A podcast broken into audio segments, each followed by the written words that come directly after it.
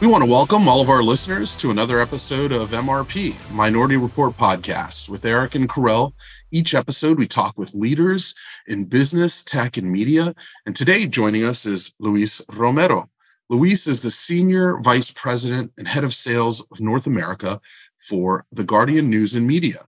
Luis, welcome. How are you? I'm doing great. Happy New Year to both of you. I know this is your first recording, so excited to be here. Yeah, we are too. We're really thrilled to kick off the year with you, and we're glad you could make some time to hang out with us. And happy New Year to you too. For folks who who don't know you, tell us a little bit about you. Where where were you born and raised? Yeah, absolutely. I'd love to uh, give you my background, but before I do, I just really wanted to give a shout out to both of you for producing this podcast. I've gone back and listened to quite a few of them, and I have to say, what you're doing should be acknowledged. It's great to see you guys put a spotlight on diverse talent in our industry. It's just not done enough. And so, shout out to you guys. It's absolutely great. And I'm, I'm really honored to be here. In terms of myself, I'm a New York City boy, Eric.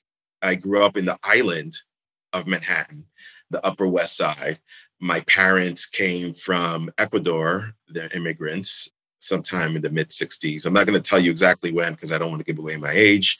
um, but you know, they they came at a time when New York, some people would say, was probably at its lowest point in terms of crime.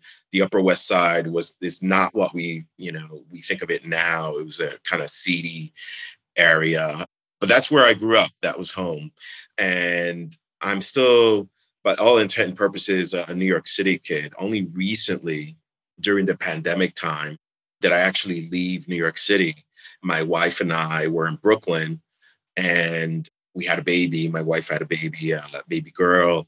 She's now over a little over two years old, and we were in this cramped Brooklyn apartment, and we made our way over to to Jersey. A friend of mine had a, a beach home down in Cape May, and now we're in Jersey City.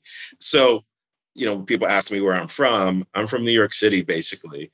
And growing up in the city, you know, has a lot of advantages in terms of being exposed to to culture and and talk about diversity, you know, different backgrounds, different people.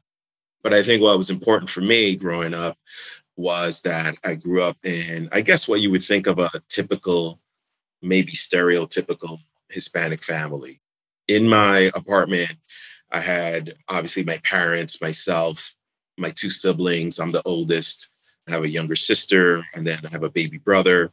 But in addition, we had the aunt, you know, an aunt who lived with us as far as I can remember. So she was always there with us. And then we had an extra room by the kitchen, this little room. And we had always somebody staying in our little room. So it was a a cousin passing by, an uncle passing by, and then ultimately my grandmother settled in for I don't know 10 plus years. So mm. we were a household of seven as I was growing up early on. And obviously in the formative years, a lot of that impacted me. Yeah. It's amazing as I hear you describe that. I feel such a tremendous sort of parallel to my own upbringing and growing up with my mom and my stepdad, but that whole scene took place in Washington, D.C., which was very different many years ago as well. And I was trying to explain to a friend just that example that you gave about how, you know, we lived in a two bedroom apartment and I was the oldest and I have a brother and a sister, and we all shared a room. And we had another part of the apartment that literally was for a cousin, an uncle, or someone who was coming here just getting on their feet. Yeah. And just needed like yeah. just needed a place for a couple weeks, a couple months. And then now I see all my family now.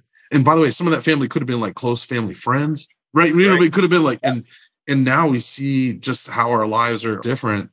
And yeah. all they needed was that little half step just to get there. It's fascinating to hear you describe it because that's how it was for me too. Yeah, absolutely. And we chanced on this apartment, my dad did, because his brother actually had that apartment and his brother wound up leaving the United States and actually settling in, in Puerto Rico, even though we're not Puerto Rican, but he married a Puerto Rican woman and he left that apartment for my dad. They still live there. My parents still live in this.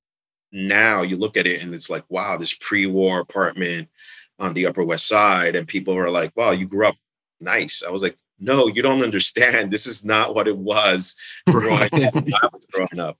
Yeah. Uh, very, very different. But I, I like to think of that time, especially in the apartment, as I describe it as beautifully chaotic. Mm-hmm. Uh, because it was a great time and it was nuts, right? You're like waiting for the bathroom and your grandmother like on you, your aunt on you, all this stuff. But it was great. I, I wouldn't trade it for anything in the world.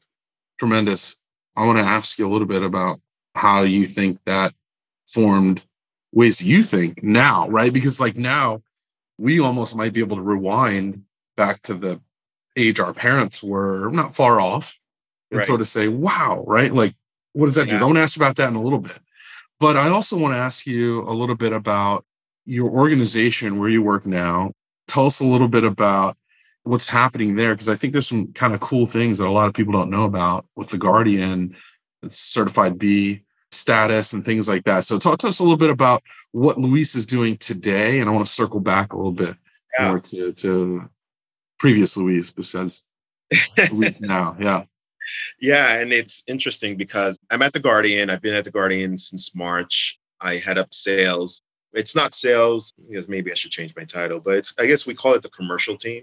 So with that comes, you know, research, the marketing team, pre and post, branded content, ad ops, account management, and obviously the sales team. So I lead our efforts across all those different teams.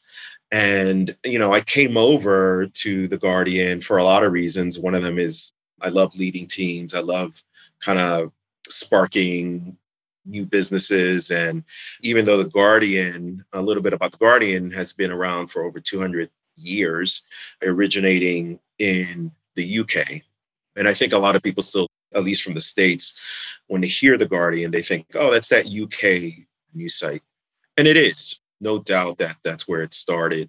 What they may not know is that The Guardian has been in the States for over 11 years. I think they came in over 11 years ago thinking this is a, a growth opportunity. They were still printing a paper in addition to launching a website and I think, as many have seen, that you know the newspaper business and print in general was on a severe decline. So they kind of shifted and focused only on a digital site. So we're strictly now a news and information site. We're growing tremendously. We had a spike during the pandemic, and we've been able to hold on to that audience. So people don't know that we're over 55 million uniques that we have a month. And similarly to some of the other kind of better known news sites like the Washington Post or the New York Times, et cetera, we have similar profiles in terms of people that are coming to us, in terms of affluence and in terms of college and education, and that sort of thing. But what they don't know, what's different from us, is that our audience actually is very unique to us. So we don't share audiences or many audiences with a lot of those sites. So they're coming to us and only to us for their news and information. And the reason that they're doing that is, again, unlike some other news publishers who are doing phenomenal jobs in their own right, we are independent. So we are owned by a trust that was established in the UK over 200 years ago. And it was established so that we can continue our work in perpetuity. So we're never going to run out of money, mm-hmm. hopefully, not on wood. And they also establish it so we can keep our editorial integrity. So we're not beholden to any billionaire owners, et cetera. And really, our mission is to give voice to the powerless and to hold the powerful accountable. So our journalism, there's a lot of deep investigative journalism, a lot of deep investigative reporting. And so we're going to go to places that people don't want us to go. We're going to report on things that people don't necessarily want things out it. And it's interesting that this mission was established so long ago, but yet, given everything that's going on, particularly in the States, it's more relevant than ever now. Fascinating. Yeah. Fascinating. It's more relevant than ever here in the United States, given the political, economic, and obviously racial issues that we've had for not just the last three years, but for many, many years going. So mm-hmm. I was really happy to join the Guardian, not only to to do what I think is I do well, which is lead teams and manage business and et cetera, all that great stuff, but really because it aligns with my values. And I love doing that. So I want to talk about the values in a second, but Karel. Yeah, yeah. Well, first, thank you for that description because I think I just learned more about The Guardian in the last minute and a half than I knew previously. So definitely thank you for that. One of the things that you said there was about sort of leadership and you love leading teams. And I can't help but sort of connect that to what you and Eric were talking about a couple minutes ago about supporting family members as they come into the states and are getting on their feet so on and so forth. And i feel like there's a connection there between how you were brought up and potentially your leadership style and maybe how you mentor people. And i would love for you to sort of talk about that for a minute if i'm right if i'm accurate there. Yeah no you're spot on Karel. i mean i think that's exactly right. You wonder how you develop your leadership style. And sure you learn a lot of things over the years but i think it all started there. I think a couple of things. One is I was the oldest of three, and I was the typical big brother in that I protected my my siblings, but I also saw how we took care of each other. To your point, in the family, so their success, our family's success, where their immediate cousins or uncles, even more immediately with my siblings and my parents and my aunt, their success is my success and my success is theirs. And I grew up believing in that. And so, from a leadership and management standpoint, I love making sure that that I can try to get everyone to perform at their highest level, but do it in a way that is respectful of their talents because not everyone is built the same and also keeping integrity. So I think anyone that's kind of worked with me or for me would attest to that sort of management style. And I don't strive to make it family when I'm working with teams, though it's in the back of my mind. Some people have different reactions to, you know, when you talk about families, some people may have had not the same sort of family. Yeah. But as they walk away or ultimately talk about the experiences with me or the team members, not just with me, they talk about the familial sort of experience that they've had mm-hmm. that they have of being part of something larger. It's not just about themselves it's about kind of like the unit and again kind of like using the family it's the family unit. So it's it's really important to me in the way that i lead and manage teams. Gotcha. I'm going to switch topics here for a second and so first congratulations on you and your wife on your newborn and welcome to yeah. the fatherhood club that Eric and I are both in. And mm-hmm. obviously your your child is younger than our children. And I'm always curious to to find out from people what does work-life balance look like for you, if there is such a thing with a yeah. newborn as well, too. yeah, no, great question. I will say that I do have two other kids, older kids from my previous marriage. So ah, okay this is my third child. So, but it's like starting all over again, Karel.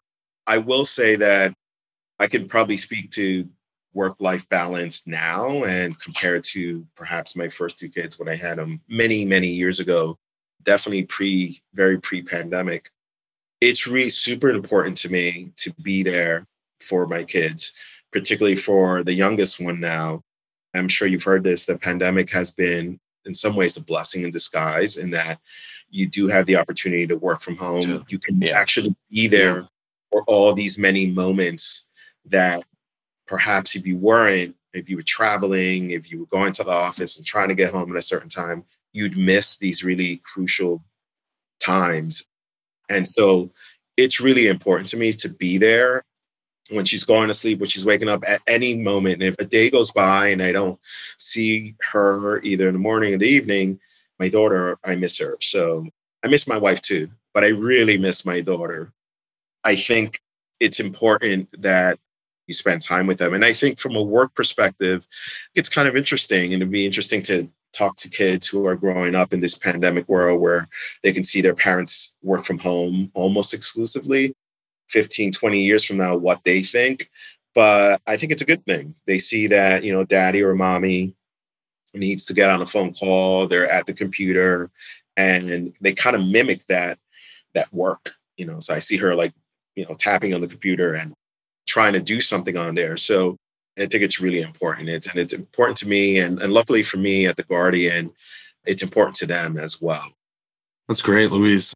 i want to ask you a, a little bit about your experience even before the guardian because i think it's kind of unique. You know you've had the opportunity to work at some tremendous companies nbc universal univision Katz media group group nine media tremendous brands uh, media yeah. brands tremendous organizations and within that you've had the opportunity to also even be focused on multicultural sales and things like that that i think are a little bit sort of newer for some folks, you know. So can you talk a little bit about what some of those experiences were like for you? Yeah, absolutely. Um, my experience has been predominantly, at least my my beginning three to four jobs were exclusively in Hispanic marketing. And I did that again, going back to your roots. I did that because I grew up speaking Spanish and I grew up in a very Hispanic household. And I wanted to be part of that world from a media perspective.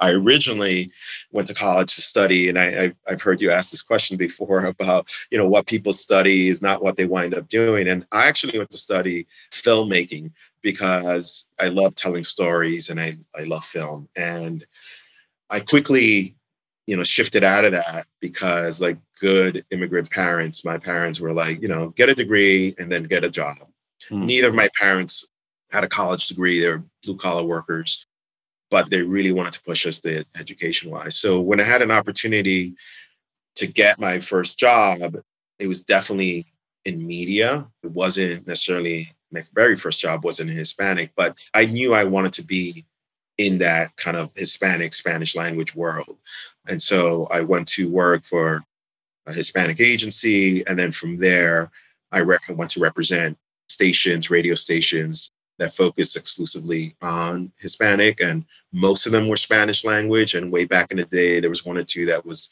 quote unquote bilingual, which is very controversial, like, you hmm. know, 20 plus years ago. But those were great experiences for me. And I was kind of in a bubble of working only for Hispanic media with Hispanic agencies.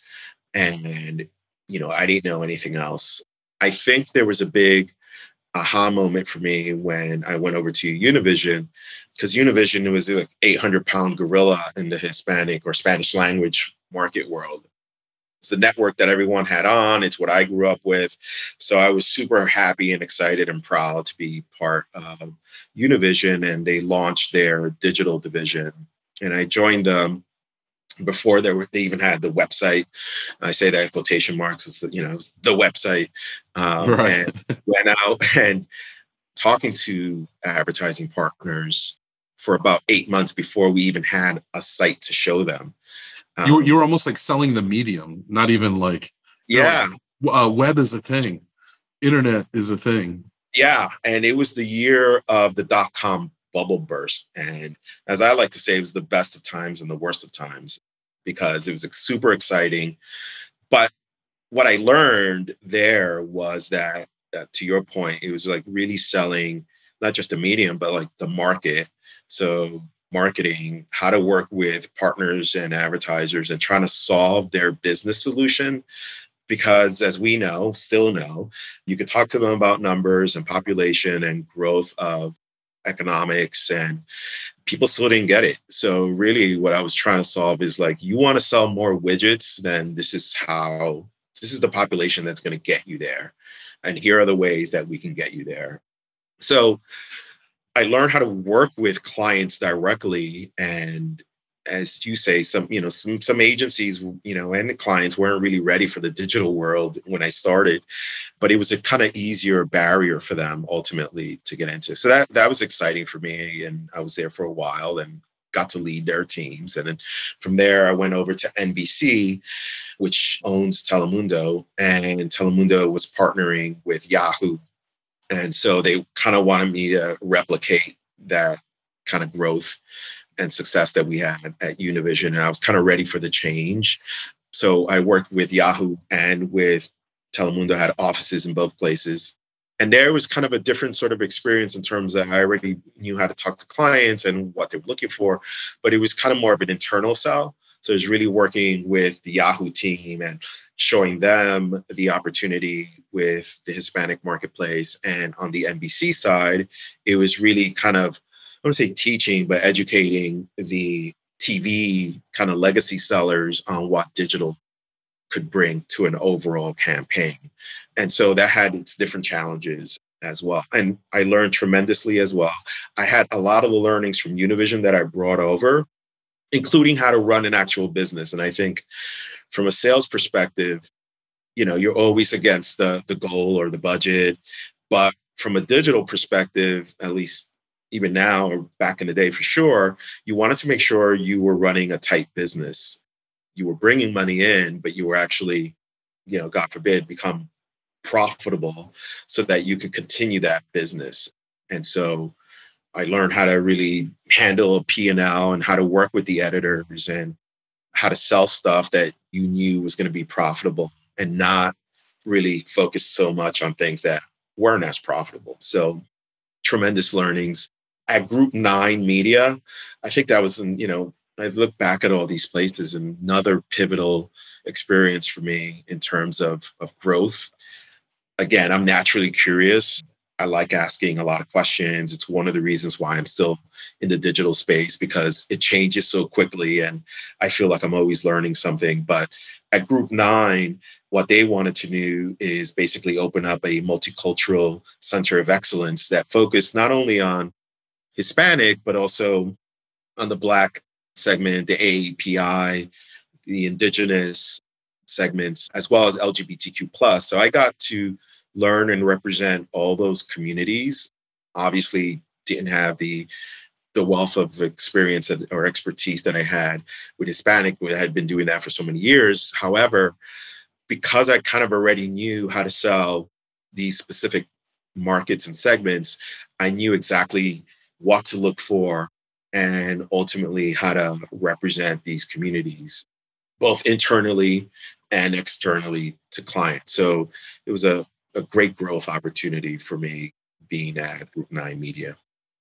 That's great. I, w- I want to ask you just a little bit about kind of the marketplace and just your general observations now, because those are, I think, big endeavors, but then also kind of specialization a little bit, if you will, right. within sort of media and marketing. Where do you think things are kind of now compared to everything you just described in terms of planning and budgeting and where you see brands sort of stepping up and, and activating more like what are your thoughts and observations around what you're able to see now kind of compared to what you've seen before yeah i mean i think before you know there was a i guess very early on again, I'll speak specifically about the Hispanic market because that's where I grew up and what I knew and, and what I know.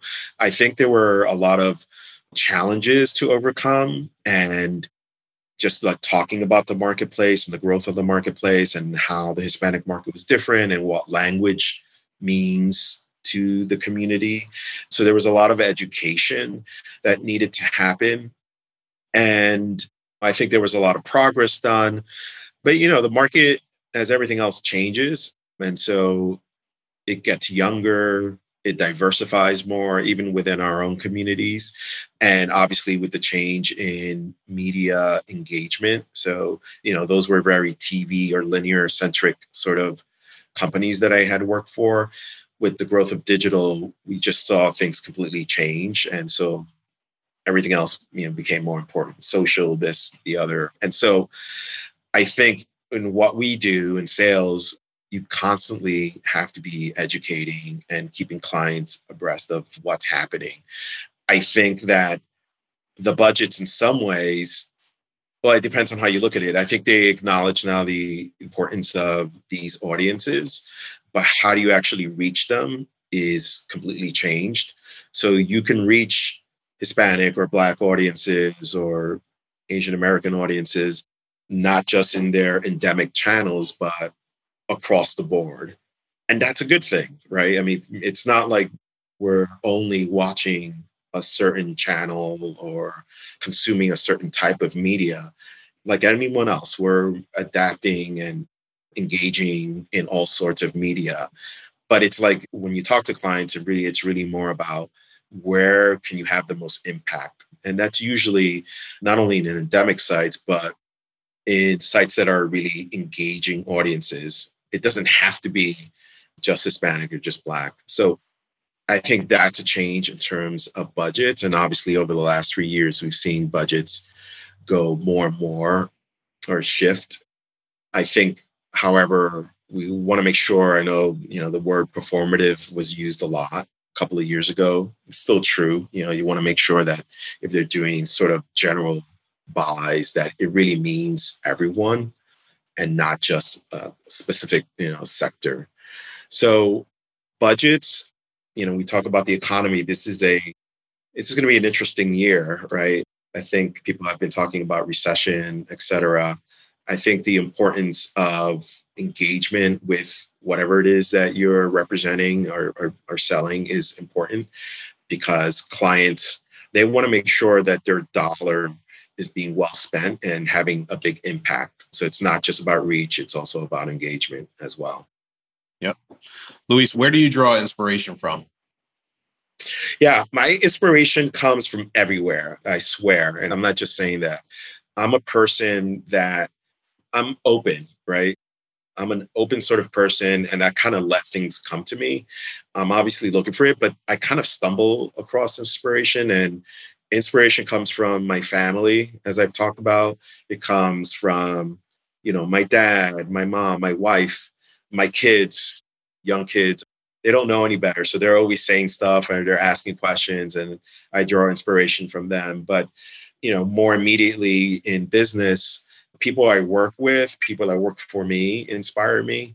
I think it's a two way street and I'm constantly learning. And so I look for that. You know, I, I look for inspiration anywhere and everywhere. It comes to me all sorts of places. Awesome. Awesome. For anyone listening to this podcast that is thinking about a career in sales or entering the digital media space, what advice would you have for them? Yeah, I would say if you're naturally curious, I think asking questions about anything, that's a great skill set to have as a salesperson. I think that the better salespeople are just naturally curious. They, they're just going to ask questions and not just because you have a script about, you know, when is the budget happening? Or, you know, of course you have to ask all those questions, but it's really just learning about someone else's business or someone's what makes them tick, that sort of thing. So I would say be curious, ask questions. I've heard on this podcast and everywhere, you know, I was thinking about networking, super important. I think it's very important. So, you know, when I look back on my career, I think it's something I probably should have could have done more of, but I think it's not only doing well and performing well, but making sure that other people are hearing about that. And one way to do that is just by meeting people. And ultimately, your performance will get out. But the more people know about you and know about what you do, the better it is. So I think performance is important. And I think, you know, we talked about what inspires you and, and mentors. I think ask people for advice and reach out to people you don't know even if you can't get a connection, if you even if you don't know somebody who knows somebody, just reach out to them because I think we all love to talk. and I think the older I get, the more I want to kind of, you know, share and share with everyone. And again, it's a two-way street because again, I learn as much from people as I think they learn from me. So I think that's important as well. That's great. Luis, I want to go back to the beginning again. Your family and your parents yeah. and grandparents, and you know, will they be surprised at what Luis is doing today? Surprise? Yeah. No surprise. What are your What are your no thoughts? No surprise. You know, especially my immediate family.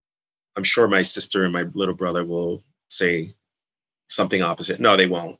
You know, I'm the person that they, I'm just the person that they go to. I don't have all the answers. Obviously, no one does, but I'm the person they go to. So I think leading teams and kind of being an inspiration and being inspired by others, I think it's something that starts at home. So I don't think there'd be any surprise. Great. So, Eric, I'm going to switch it up here a little bit. Usually I ask people for their top three apps, but I think for 2023, and sorry to put you on the spot here, Luis, I'm going to switch it up. What's in your music rotation right now? That's where I want to go. That's where I want to start going. I want to know what people are listening to these days.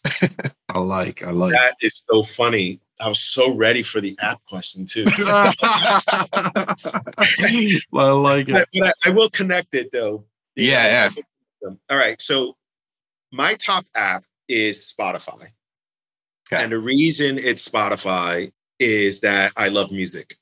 And I know people say that they have a wide variety of taste, but I really have a wide variety of taste. I mean, mm-hmm. I my rotation is is nutty.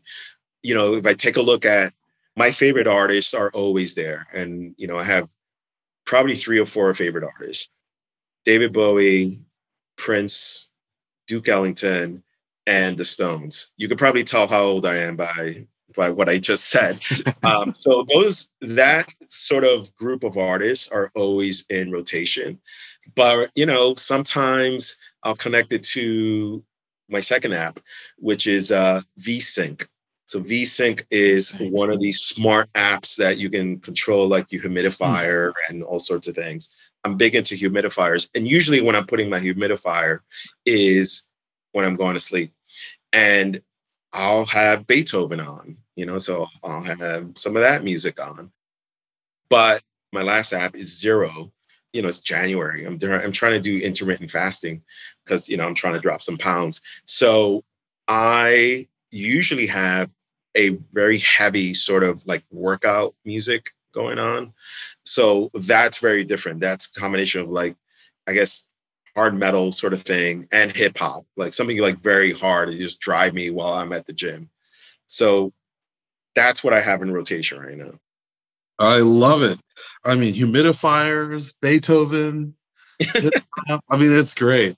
Thanks for being a good sport and let me put you on the spot like that. I, I, love the humidifier thing, and I got another episode. We'll talk about. I got oils, I got lights, I got humidifiers. Right. I got, I got, a, I got a whole thing happening. You know, but I love it. I love it. Luis, thanks for hanging out with us. Thanks for spending yeah. some time with us. And a lot of our audience likes to stay in touch, maybe reach out and connect. What are some ways that our listeners and viewers can stay in touch with you and reach out to you? Yeah, I would say that the easiest way to do it. I'm also off IG right now. I'm taking a break, so um, fasting, fasting. That, that's okay. Eric has never been on IG, so it's it's okay. Hundred percent truth. You can't get in now yeah, yeah, yeah. So I think LinkedIn is probably the best way to do it. So you can just look me up, Luis Romero. Happy to hear from folks on there. And if I don't respond right away, I try to do it within 24 hours. So I'll respond back to you. Awesome. Thanks, Luis. And everyone, thanks again for listening. And we're excited this year. We've got a lot of great guests coming up. And we can't wait for you to join us for the next one. So, but if you want to find some more episodes, you can find us where you find all of your audio and video. Just search Minority Report Podcast and look for the logo. Thanks for joining us for another episode of MRP.